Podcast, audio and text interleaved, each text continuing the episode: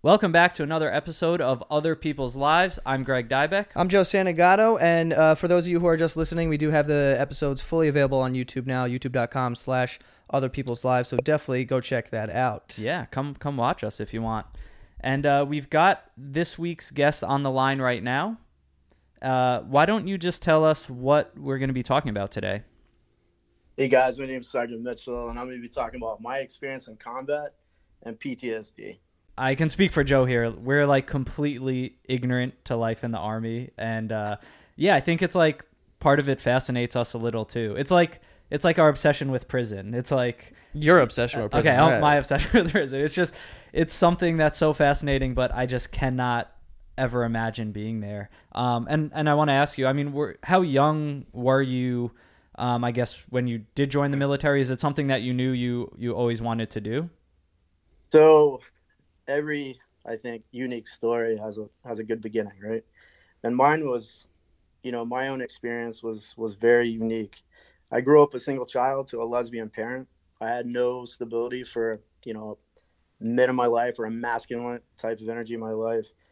So I knew at at you know my junior year of high school, I knew like, hey, I want to go in the army and I want to be a ranger. So for some reason, I just stuck with me. I didn't really have a clue of what they were, what they did, but I know that that's what I wanted to be. So I did the delayed entry program, ended up joining the army. This was like 2000, right? So this is all pre stuff that we know uh, for this war. And I was actually, uh, I joined a volunteer three times. So I volunteered to be in the army, I volunteered for airborne school, and I volunteered for the Ranger Indoctrination Program, which was called RIP. Uh, it's changed now to RASP. But uh, so in, in basic training, I was actually out on a field exercise when 9 11 happened. And I, it's it's interesting to me because I, I thought it was part of the training scenario. I didn't think it was like real. I didn't think it was something that I was like, okay, they're just messing with us, right? And then the company commander at the time got up on this log and he's talking to all of us and he's like, This is it. You know, like these planes just hit the twin towers, you know, you guys are about to go to war. And then, you know, go to airborne school, graduate airborne school after that. And then I, I go to RIP. And uh, so I was the, the the entire time in the Ranger indoctrination program, you know, I was constantly reminded about how small I am. So they're they're just like, you're not gonna pass. You might as well quit. Uh, there's no way you're gonna make it. And then each week, you know, they they would be like, you know, Mitchell, what are you still doing here? Like, there's no way you're still here. And uh, I made it. You know, at that time we already transferred over to tan berets, so I got my beret. I feel like we're just so used to living in like a post 9/11 era that it's crazy to think about being in the army, being young in a time of I guess you could say relative peace where it's like okay, there was an attack on our country and now you're going to war.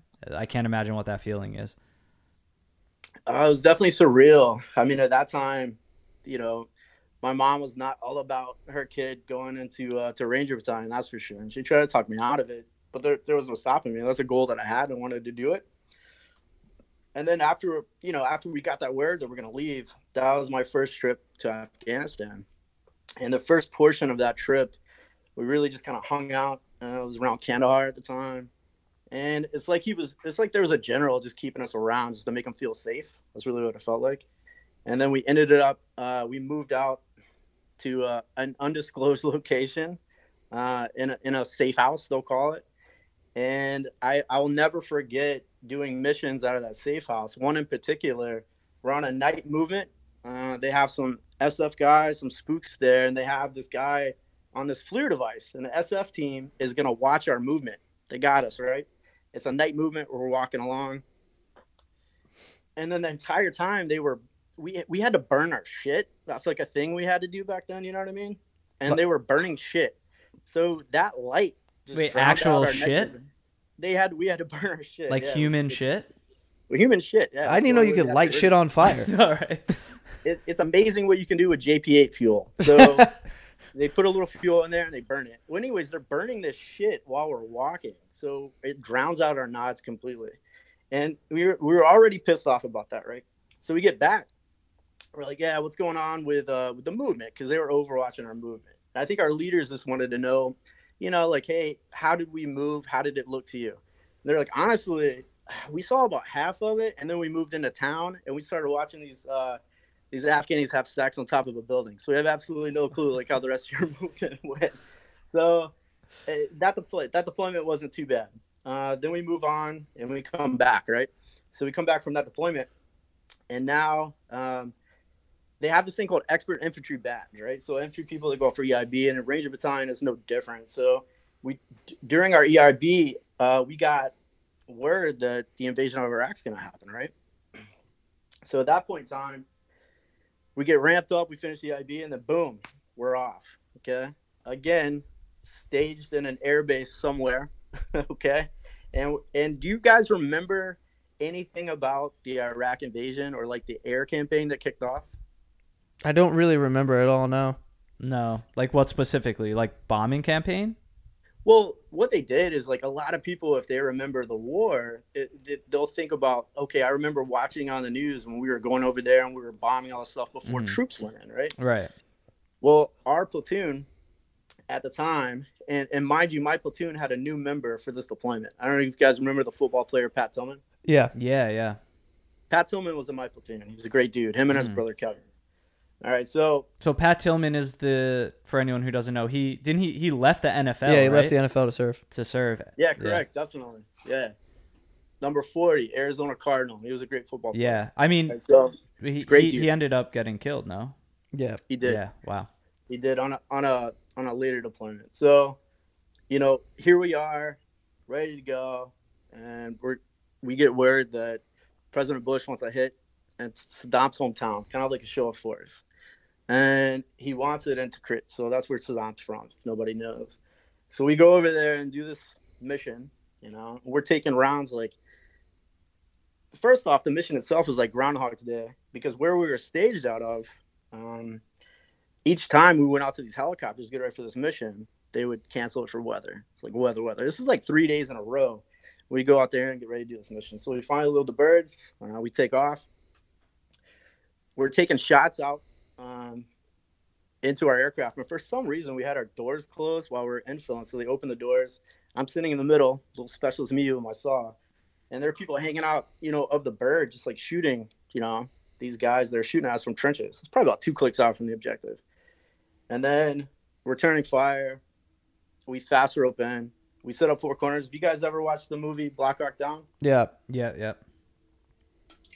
So like that movie, where you kind of like set up a perimeter, four corners, and some other cool dudes go in and do stuff. hmm We were doing that. And on my particular section, I'll never forget this. It was a night mission. Um, the cool guys that came in right after us.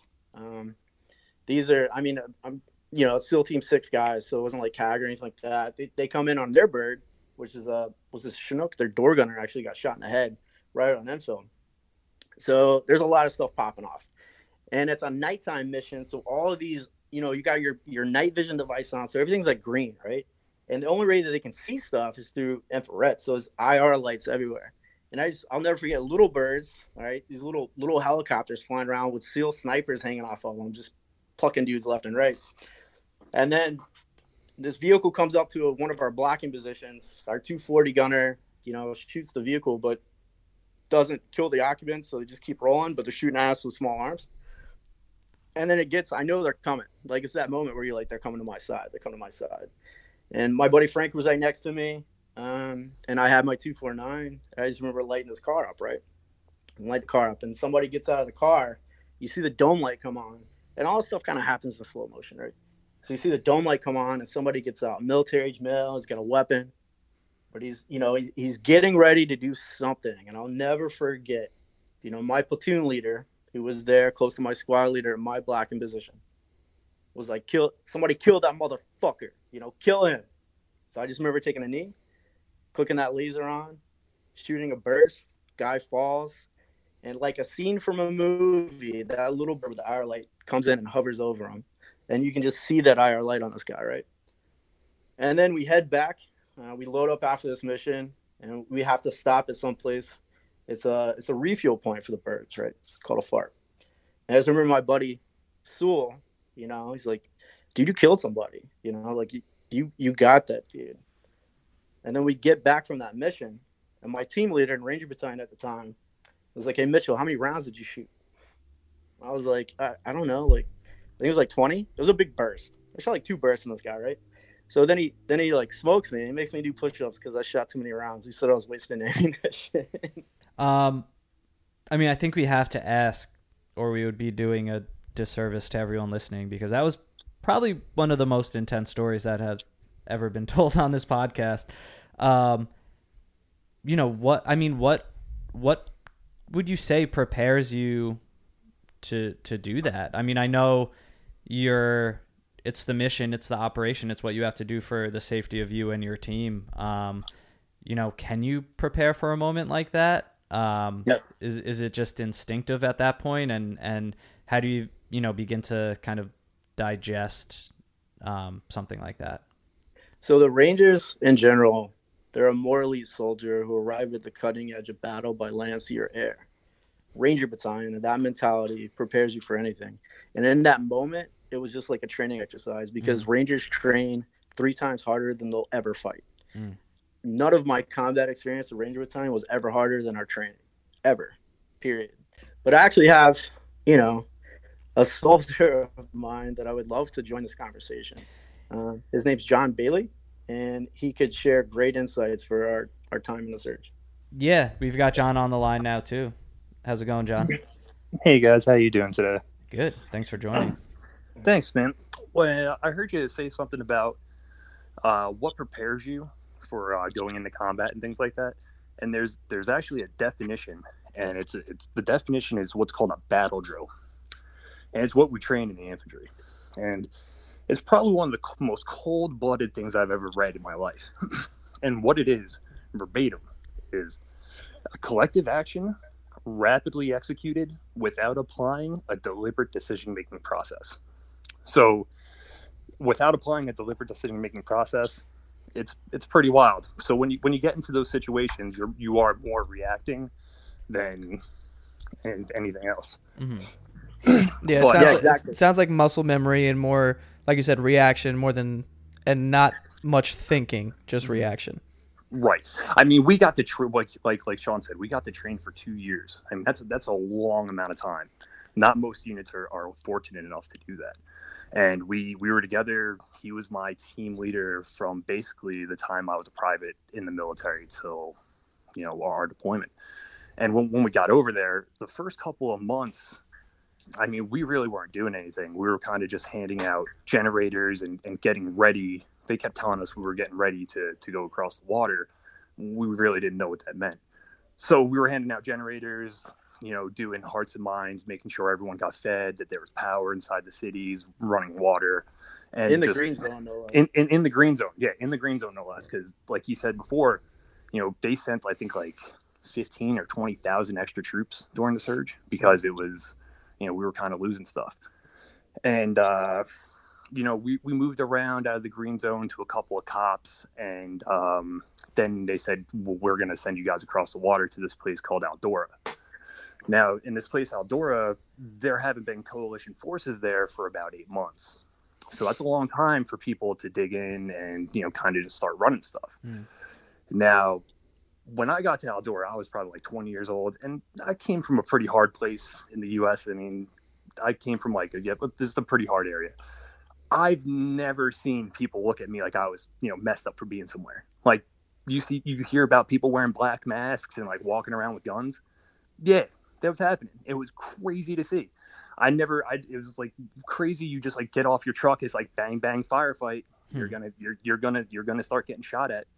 We, we used all of the smoke, like smoke grenades, inside of the country because the sniper threat was so scary. Like the sniper threat was so there and real that to move from building to building, you had to throw smoke and let it billow so that you could run through the smoke to get into your next objective. And then It was- infilling into this place was insane. So we get on the ground and we know that we're going to replace an adjacent company.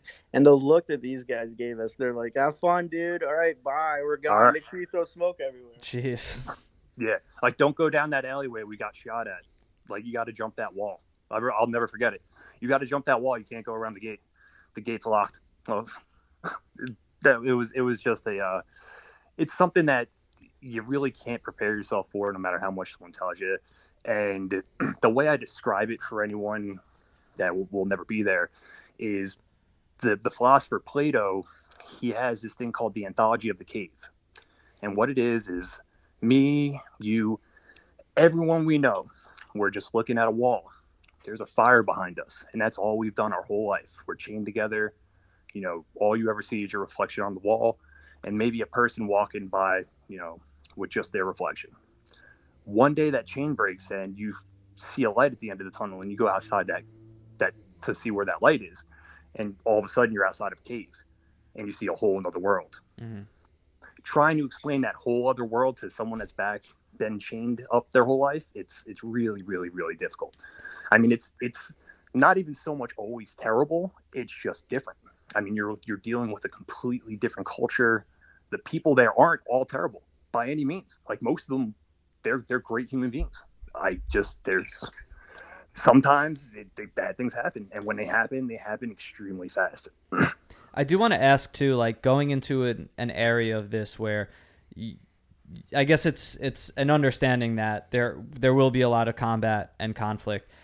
Is there a fine line between fear and excitement? Do do you want combat? Is that something that you kind of seek out? I mean, So just joining all- the military in general is that something that you in a way Yes. hope for? That's Yeah, I all. think- Go I think ahead. it's Sean. interesting that I think it's interesting that he brings that up because it actually goes back to Dora. In Yeah. our experience in Dora, we were split up. So our platoon actually held down the road. Let's say if you if you look down, you guys are in New York, right? So if you're looking down, you see one one street and it links up like between first and second or something like that. And you're Mhm. actually like, all right, I'm gonna own first, right? All the bad guys are on second. Well, if you split up first, uh, we got we got our platoon down the road, and all of a sudden it was it was myself, it was John, it was dude John Wallace by ourselves, and they stuck our team out to this little safe house.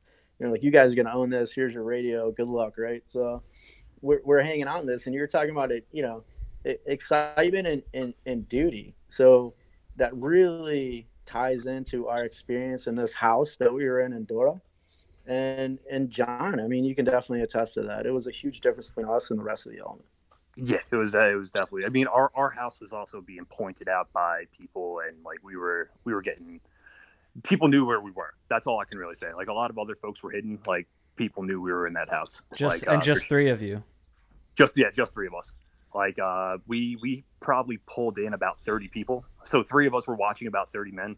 Like just had to have them in a room, and we had to keep them there because our, our mission was to keep every single military age male that walked down that street. You need to pull them inside this house until we can question them. Because Oh, because- so okay, that's what you mean by pulling in. So, oh, wow. And that's that's actually a question I have. I think that that brings up a good point. Like the rules of engagement over there, does it make it difficult for you to fight? And like is it difficult to I assume fight in a place where the enemy and the civilian kind of blend? Like like you're saying like you there's questioning. You don't know who's who. You don't know who is just living there trying to get by and who is plotting to you know kill you as soon as they get a chance Yeah, and someone said earlier that people just carry guns, so it's I, I feel like it would be hard to tell like who's a civilian and who's actually coming to attack you. Well, that's actually the reason the surge was so difficult. So when the surge actually kicked off, we started they started uh, we started making these combat outposts. So we made cops all around Baghdad. And originally, when these cops were were manned by these uh, units that were over there at the time, prior to our arrival, the the fighters they would attack these cops as hard as they could and as fast as they could. And they started realizing something like, hey, we can't win this. We're not going to win by attacking these cops. So it got really quiet for a little bit. Um, it got quiet, meaning that they just blent into a population that was easy to hide amongst because everyone looks the same. Everyone's, you know what I mean? It's not like they're wearing a traditional military uniform on a force on force element to Right. it's, they have these uniforms and you know who they are. So they were able to blend in for a long time. And once they started blending in, they had uh, they had Baghdad and then they had the outskirts of Baghdad. Now Baghdad is where they come in and they try to attack, uh, you know, three targets mainly. So they want to they want to attack um, Iraqis. They want to attack uh, Iraqi, you know, police, and then third, they were going to target the coalition forces. Um, so they were actually over there to do horrible, horrible things to the Iraqi people, and Yeah. you know, when they first when they finally started realizing that they would go to the outskirts they would seek safe haven and they would come back to baghdad and fight there were small places inside of baghdad that they really wanted to, to focus um, you know these efforts to cause this strife between two factions of shia and sunni Right. and one of those was al-dura It was uh, it was like the Wild West in Eldora. Um, so we the the one time something that me and Sean had happen is we had a kid one day. He was like I said, people kind of knew where we were, but this kid this kid was kind of going above and beyond to really point point out our location and to, to kind of make sure that we you know were being seen and uh you know, we got the call one day. We, we called up and, you know, told them what was going on. And, you know, we got the call to go to the truck and get the M14. And the M14 is uh, just a larger caliber rifle. And, uh, you know, they wanted to, they wanted to make sure that this kid stopped pointing out our location. So, How old We, was uh, this kid? uh, see, that's the thing. Eh, He was probably, I want to say between 14 and 16. So really probably didn't understand what he was doing. And, uh, I mean, yeah, kid really didn't know what, he was doing. And, you know, Sean got behind the gun and I asked him, I said, look, you know, you've, you've done this before. You know, he told you about his Ranger Battalion days. I said, can I take the shot? And he said, yeah, no problem. he, uh, he let me behind the gun and he said, look, put it center mass. Hold on, hold on one second. I got to, uh, I got to call up for, you know, authority. I got to make sure it's, it's, it's a good shot. So he walks behind. He walks behind the the, the wall because there's a wall upstairs. he walks behind, and uh, you know he stands there for about 30 seconds. Calls up for uh, you know clearance on the shot. Comes back around, and this is where you know he makes one of the best command decisions I've ever had made in my life. He tells me not to take the shot. so happy that's wow. So what what was the reason behind not taking the shot? It was because he was he uh just too young to take the shot, or what was the reason?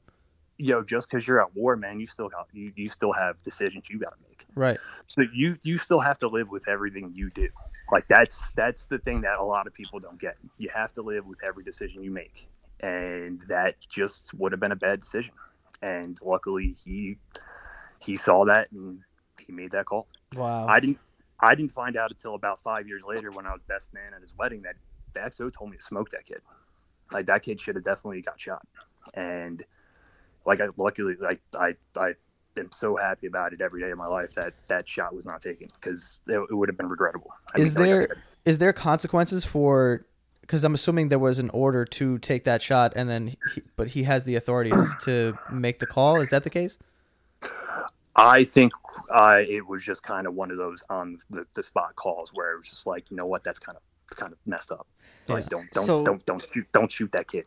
Sean, what what makes you make that decision? Because at the same time, is it putting you at risk if someone like that kid is still out there, kind of pointing out your position? I, how do you choose between, you know, safety of you and your team, and and potentially making a regrettable decision? Like I said, each each one of these trips is is unique. And then what we what we have to understand is that we're ultimately in somebody else's neighborhood. This is ultimately places where people have to live. And then sometimes you got to take yourself out from this weird Stanford prison experiment and understand that you're you're you're a visitor, you know, and these kids were just being kids, man. And then you get some other people that might view this and they try to make up these scenarios sometimes in their head to where it's like this guy's bad, this guy's bad. Yeah. And it's and it's fitting their own it's fitting some narrative that they want them to fit, you know. And, and at that point in time, it, it's being greater than the moment and it's understanding that, you know, hey, look, my first and foremost duty here is to take care of these guys and then make sure that they're okay. And that came from that decision. That came from the decision to find some locks and lock up the door so we can get a little bit of sleep every night. Yeah. And, and and that was very important. And we called this place Steve's house. So this was a this house that we were in was actually an old dentistry area. So this was a dentist that stayed there. Of course, it was all messed up at the time. Yeah. There's a front door, a back door. It's connected to adjacent buildings next to it, just like shopping centers you'll see in the city. And uh, on the back side of it, that back door and then the upstairs you can see out a window, and that's where this uh this you know we had glass, we had a uh, you know we had eyes on down the road, we can see this neighborhood. You know, it's just this neighborhood, and then there's this one little room inside of it, probably where Steve had his uh, his office, dentist chair, yeah. Yeah and then uh, we would you know I, I we would lock up the the front door and the back door at night and i would you know we'd have them we'd rotate off shifts so we could actually sleep at night and then that you know that was steve's house and then we have this place called cop Pariah. okay cop Pariah. so cop Pariah was Hold on, let us situate ourselves for another story. The way that you we're, breathed like, out, you're like, sweating over here. you're like, all right, here we go. I was like, well, oh my god. yeah all right so cop Pariah is very is a very very very personal story to me uh and it's another one of those things where i didn't find out the whole story until years later so Pariah, there was a scheduling mistake between when forces were supposed to take over the section of baghdad.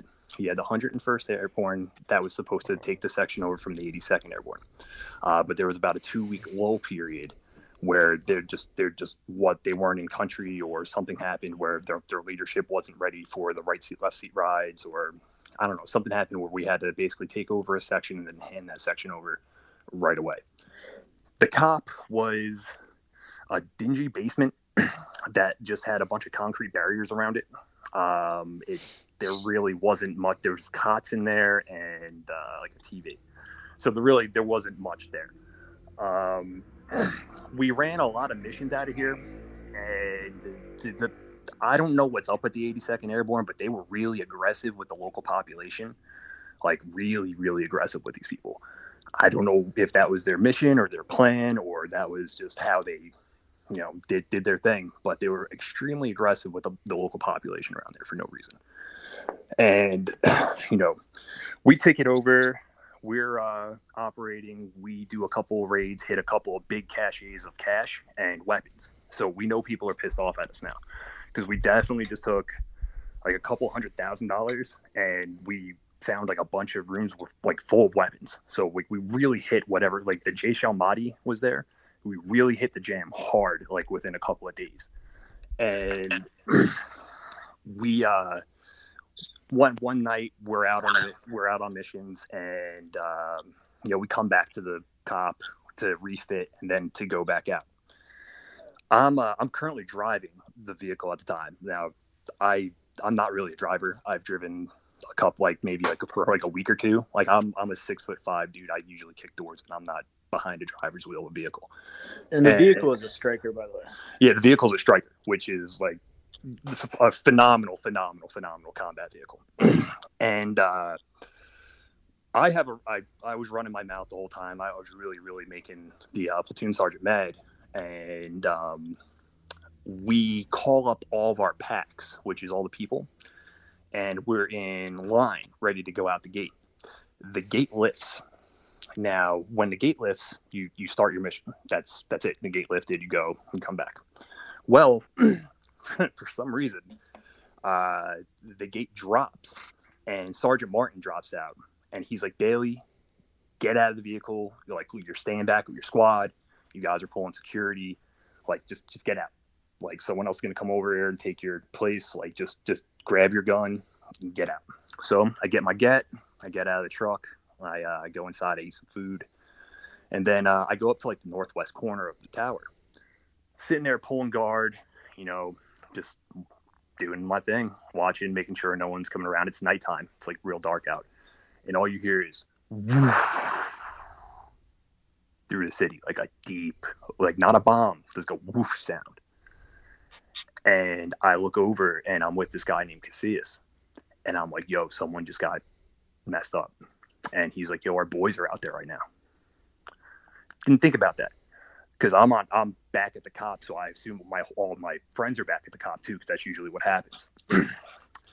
well, it turns out our three two vehicle got hit. The vehicle I was sitting in, and the driver lost his legs from an EFP. They called me up dead over the radio because they thought I was still in the driver's hatch, and the truck burnt down to the ground right in the middle of the city. All of our ordnance burnt down, blew up, exploded off of it cooked off all the rounds, burnt down all of our mail, and luckily, you know, no one really got hurt besides Josh. Josh got he lost his legs above his knee. Um, So- our inter- our so- interpreter. Yeah. Going back to Josh. So before the Stryker burnt down, he is inside the driver's hatch, and his team leader at the time, this dude Ryan Van Hoy, Oh my god! I jumps on the truck, opens up the hatch, and tries to pull Josh out to safety. Well, he's he's stuck, and the reason he's stuck is because part of his legs are still attached. Right, They're- most of them are gone. So so quick thinking, Ryan pulls out a knife and cuts the remaining of the flesh of his legs off so he can save his life. Yeah, he was wrapped around the steering wheel. His legs were wrapped around the steering wheel, and he was on fire. He was he was completely on fire, and um, no burns, uh, no scratches, no cuts. Uh, you know, lost his legs, and that was it. And they said, you know, Doc Kellen, our medic, uh, it was just Johnny on the spot. You know, plugged him with a couple of IVs. They they said at the the CSH that they were they've never seen tourniquets put on like that before. That they were perfect. Um, I mean, they just said that it was like one, two, three people reacted to it, and they saved his life. Uh, I mean, he's yeah, he's doing good today. Wow. What goes through your mind knowing that you were about to be in that same exact position? Yo, let Sean tell you the rest of it.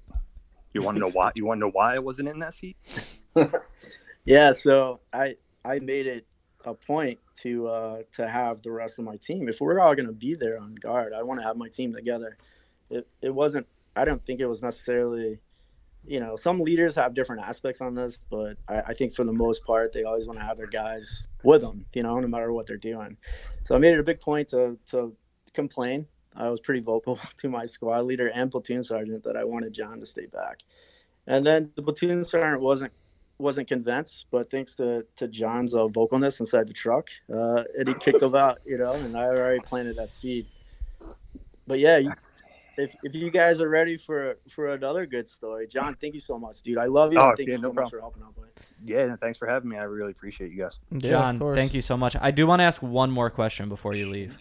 Sure. And this this is something that I think goes back to what you said before and and I'm just so interested in kind of like the psychology behind this. There was a moment when you were telling a story before where you specifically asked to take the shot when when we were talking about the kid. Right. If it's even possible to explain kind of the thought process behind, you know, knowing you didn't have to, why you like asked- why offer that up? Why to asked- to take the shot? Because you already asked that question in the beginning. Do you do you want to do it or not? Why'd you go to war? Why'd you join the infantry? So all that sounds good and it's good while you're doing it until it's happening back to you and that first bomb goes off. Once you hear bombs, you stop wanting to fight. Hmm. That then it, it stops becoming a joke. It stops being you're the you're the winner all the time. You know, things can happen to you. So wanting to take that shot, I just wanted to experience war. I was a young guy. You know what I mean? I was I was 20. I didn't know any better, and it was something that I was excited for. And I thank God every day that I didn't take that shot. I, really do. I think about it often. I probably crosses my mind at least once a week. What would have happened? Because, I mean, there there was no missing. There there was no missing this. Hmm. There there was. I mean, he was but maybe 50 yards away, so there wasn't a there wasn't a miss. His whole family was there. He was probably holding his little brother or sister. Like there there was no missing this, and it would have been a terrible, horrible scene. Wow. And honestly, like I'm happy Sean didn't do it, and I'm happy I said something to him, so I didn't let him take that shot. Because for all I know, he might want to take that shot in front of me.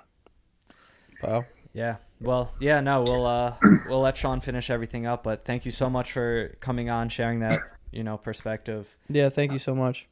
Yeah, no problem. And thank you for your service, of course. Oh, no problem, man. I appreciate it. I hope you guys have uh, a great day, and I'll talk to you again. Thanks. All right, bye.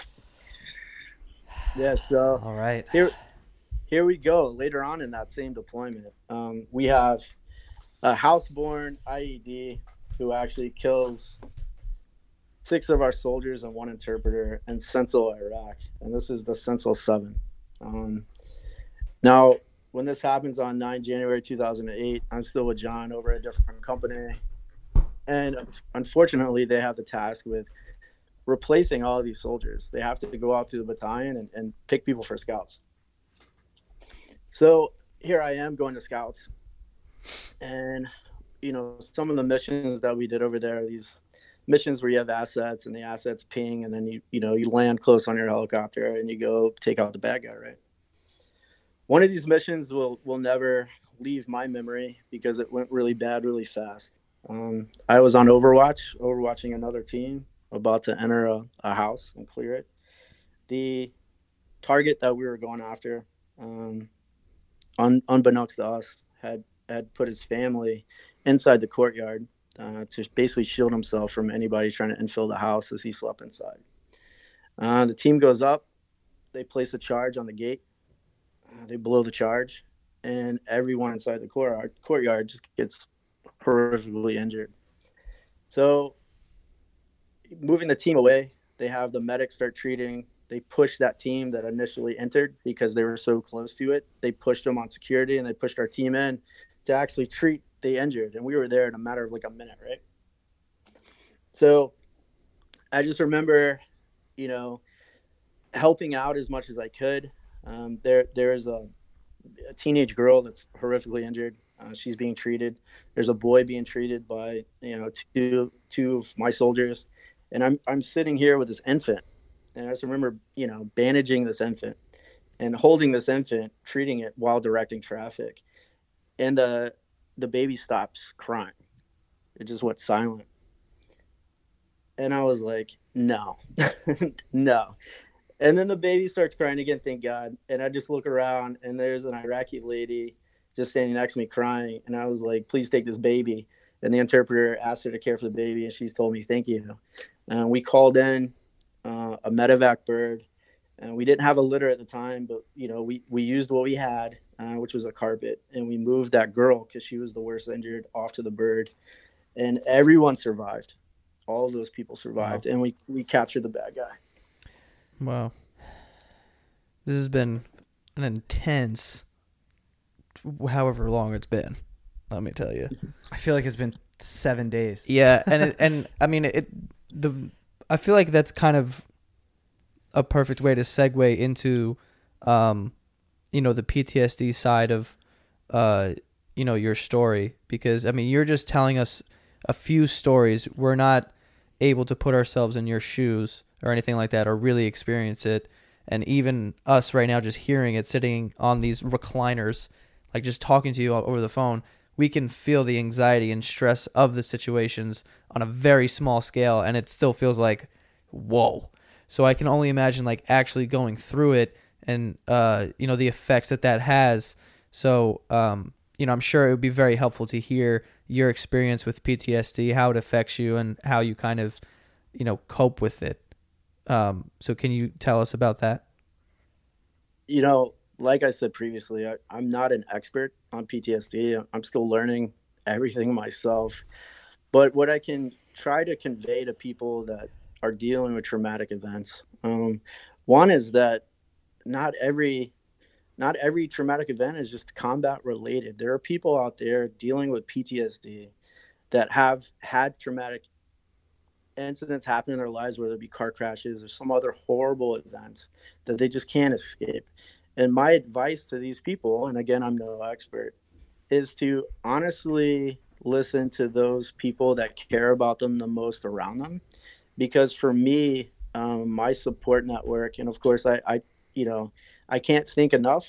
Um, my wife Elena, who's been my rock through this whole thing, and and that's that it's that support network that we have to have it's that caregiver that we have to have that helps us through and helps us maintain and if you're listening now and you don't think you have that person if anybody's been around you and they tell you that you have these signs and symptoms and i just want to briefly talk about some of them and like i said i'm no expert but you know here are the some issues that that i've you know that i've been made aware to myself uh, one of those is sleep issues nightmares, anxiety, depression, hopelessness, emotional numbing, irritability, periods of hyperactivity that are followed by periods of withdrawal, hypervigilance, memory issues, impulses, need for control, and avoidance. Now, for me, this comes in a myriad of ways. So the way that I dealt with my anxiety and depression was this use of alcohol. I used to abuse alcohol severely, and I just tried to drown out these emotions and try to basically numb myself to everything that I was feeling. And it, you know, and Alina helped me realize that in a loving way, and it's with care and concern. And you know, so I stopped drinking. Um, I actually the Army has a program called Alcohol Substance and Abuse Program, and it works very well. I self enrolled myself and I, I, decided to go abstain and abstain from alcohol after that. I'm very glad that I did. And then, you know, currently I'm stationed down in uh, Fort Polk, Louisiana. So I work for this operations group at JRTC. JRTC is the Joint Rotational Training Center. Um, all the units come here to, to train, but you know, good army stuff before they take off. And I had the opportunity of working at uh, this place called Live Fire Division. And working at Live Fire, you know, people that come down here and train, part of their training is with, you know, blank rounds and lasers. It's like they're playing laser tag with this miles equipment. But when they come to live, live fire, the blank adapters come off and we're going to shoot live rounds, right? So at the time, for this one particular mission, I was shot calling an objective um, it was a follow-on objective for a company, so they had two other companies um, hit hit this objective before they came to us. So, you know, they hit Puma. They're going to Cheetah. I'm shot calling Cheetah. I have two target operators with me, and one actually goes into cardiac arrest. And again, you're going to that point to where you got to stop the mission. You got to make things happen. So there I am, directing traffic again, getting stuff done, and everybody that was on that mission did everything they could to save this man's life, but unfortunately they couldn't. And so after that, you know, that that hit me and that brought back some stuff that obviously I had internally that I, I was trying to suppress. And then I end up, you know, becoming pretty pretty upset about that. My wife recommended that I go see seek behavioral health, so I actually went and talked to a therapist. And after talking to a therapist, they're like, "Look, we're gonna have to, we're gonna have to admit you." So I was suicidal at the time, and they actually sent me to Longleaf Medical here in Alexandria, Louisiana. And I was admitted to inpatient for about a week. And I mean, one of those places where you can't have laces in your shoes, right? And, you know, after I came out of that treatment, you know, that the, the operations group took great care of me. Uh, my first sergeant, first sergeant Rollins, talked to my sergeant major, and they actually found me a position inside of operations group where I have like a desk job now, and you know, life life is really good. But it's through that support system that I had, especially with my wife, that I was able to come come back from that dark place and realize that you know, life is life is better. Life is better, and it's worth living. Don't you know make a lifelong decision based on one choice. You know what I'm saying? Like everything's worth it life itself is, you know, it, it's so much better than the dark place that you might be feeling right now. And this dark place that you feel, it's kind of like having a hidden monster, right? So when you have this hidden monster, you know, when people have a broken leg, you can see, man, they got a broken leg, they're limping, it's something visible. When you're dealing with signs of uh, symptoms of PTSD, it's hidden. You know, this anxiety's hidden, this depression's hidden. I mean, this hypervigilance exists to this day. I, I can't go around crowds. It's very difficult for me. I'm watching everyone's hands all the time mm. and it becomes part of your norm. Like, you, you know what I mean? This is your normal. This is how you operate, but it's not normal at the same time. That's not something that you should be doing all the time. But it just becomes something that, you know, and for me, I think uh, an outlet, you know, for me, especially in social situations, is humor. You know, I, I, I mask a lot of my symptoms behind comedy I try to make people laugh around me, and, and that brings me joy. So I, I definitely appreciate that. Um, apologies to anybody if I've ever said bad jokes. You just have to deal with it. But this is one of those things, and, and I'm I'm just very very lucky to have the support network that I do. Um, and I, I plead for anybody if you think that you have any form of PTSD, a lot of these things are not right out in the open until a traumatic event happens and then all of a sudden you need to get treatment how about we try to offset that need for treatment and just go get it right away go talk to somebody right now don't wait till something traumatic happens before you have to seek help it's fantastic advice that that's a good Yeah. point. and and yeah, I mean, uh, of course, it can come in all different forms, and you know, I think we once briefly touched on it before um, in an episode with the a survivor of the Vegas shooting, Mhm. and and her telling us how she was at dinner with her family. I think a car like backfired or whatever in the parking lot, and she physically got up and ran from the restaurant uncontrollably. Right. Just like I think it could just show how severe some of these symptoms are. But I think, like you said, um, you know, it's it's not always that severe, and and they're invisible, and you know, you might be the only one who understands them, and it helps to you know talk about these and and find your support system. Um, and I think that's you know really really helpful and you know i think you've been kind of one of the most candid you know open guests that we've had on and you know we appreciate that so much Yeah, thank you guys so much. I definitely want to send some rest in peace uh, to some soldiers that I've lost along the way, if you guys don't mind. absolutely please So 14 November 2003, Jay Blessing. 22 April 2004, Pat Tillman. 08 April 2005, Niels Thompson. 9 January 2008, The Central 7, Matthew Pionk, Sean Gaul, Jonathan Dozier, Christopher Sanders, Zachary McBride, Todd Davis, and interpreter Mohammed. Rest in peace. We love you guys. Thank you for your service.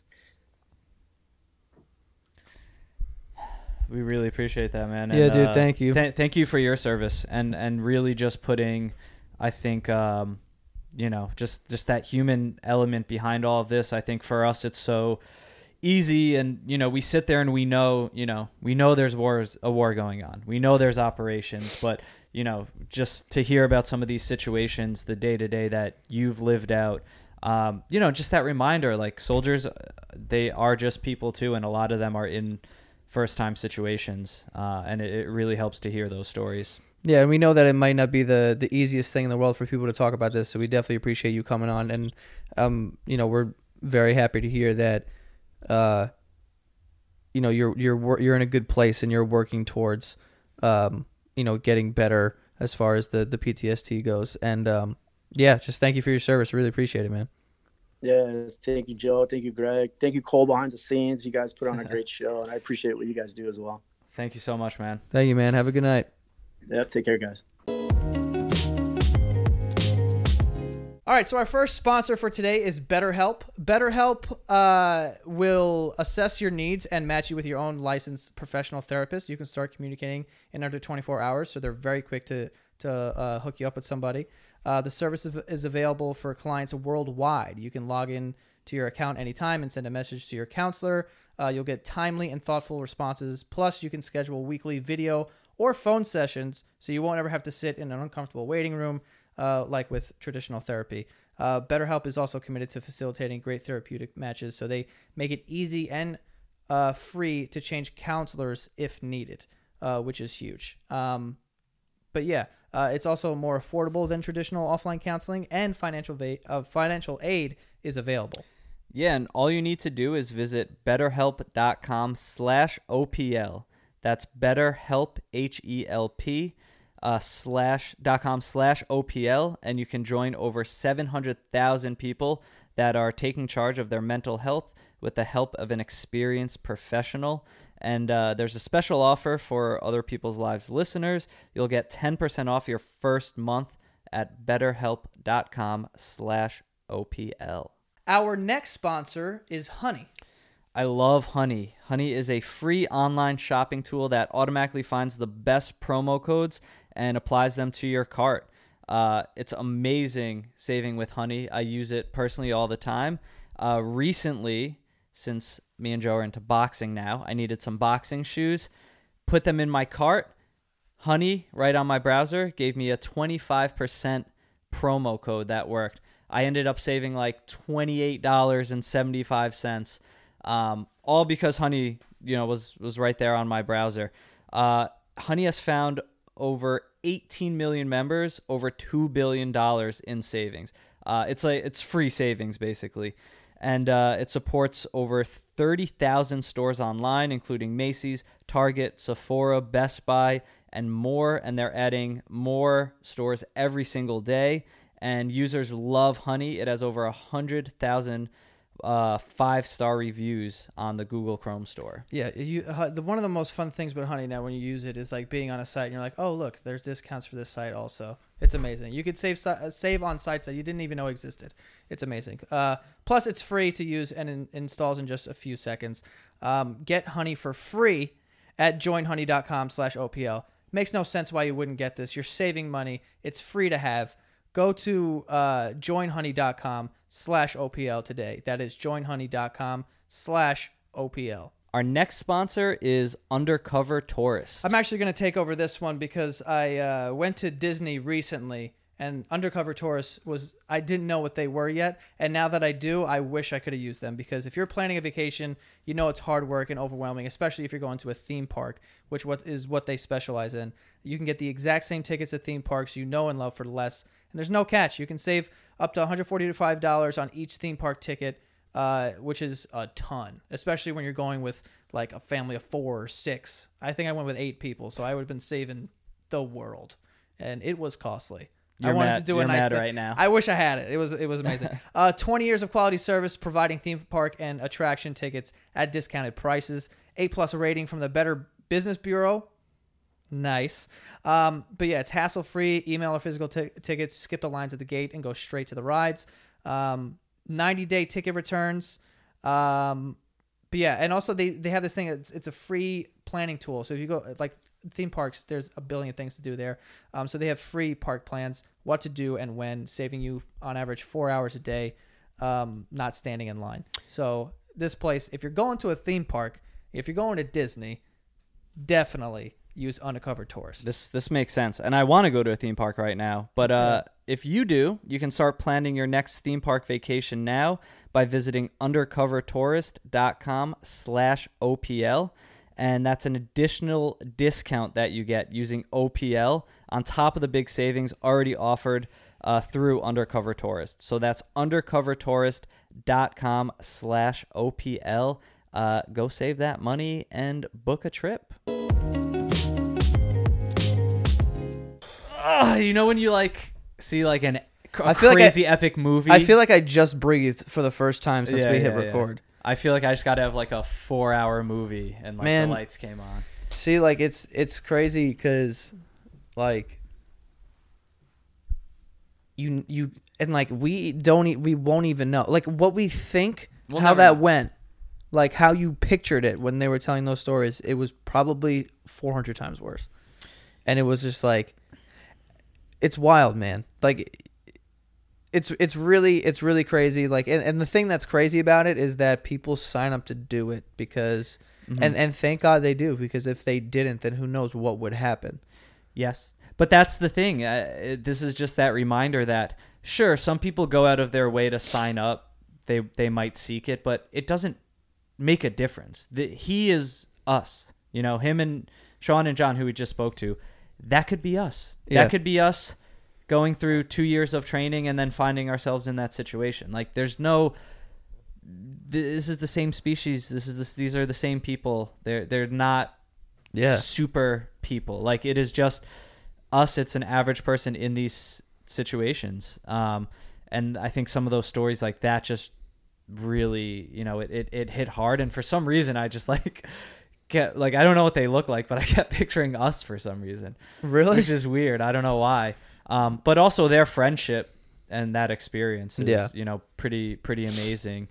Um, Dude, I just can't Wow. even picture that. And like, you know, we we the military. Anyone who who is in the military has served. If their family has served, like we thank all of you guys for your service. Uh, and and especially these two two guys coming on and giving perspective to everyone that listens to the show about you know how real it is, and then also dealing with the effects after that because then you know it's one thing to go to war you survive you go through all these traumatic experiences every single day and then you come home and then there's after effects you know Right, like you don't then you deal with that you know for the rest of your life and then you have to try and uh get back to like a normal Right. way of living you know and it's going to the grocery store, like yeah, uh, and like he was talking about, he's like, I can't really be around crowds because I'm looking at everyone's hands and making sure they're not pulling a gun or something. Yeah, You know?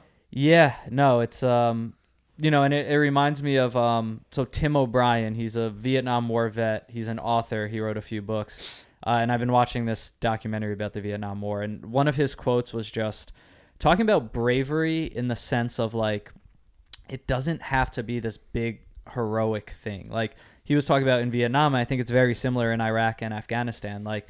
He, like brave like i never knew bravery could just be waking up in the morning and walking just going out into an environment, a terrain. You don't know when a bomb's going to go off.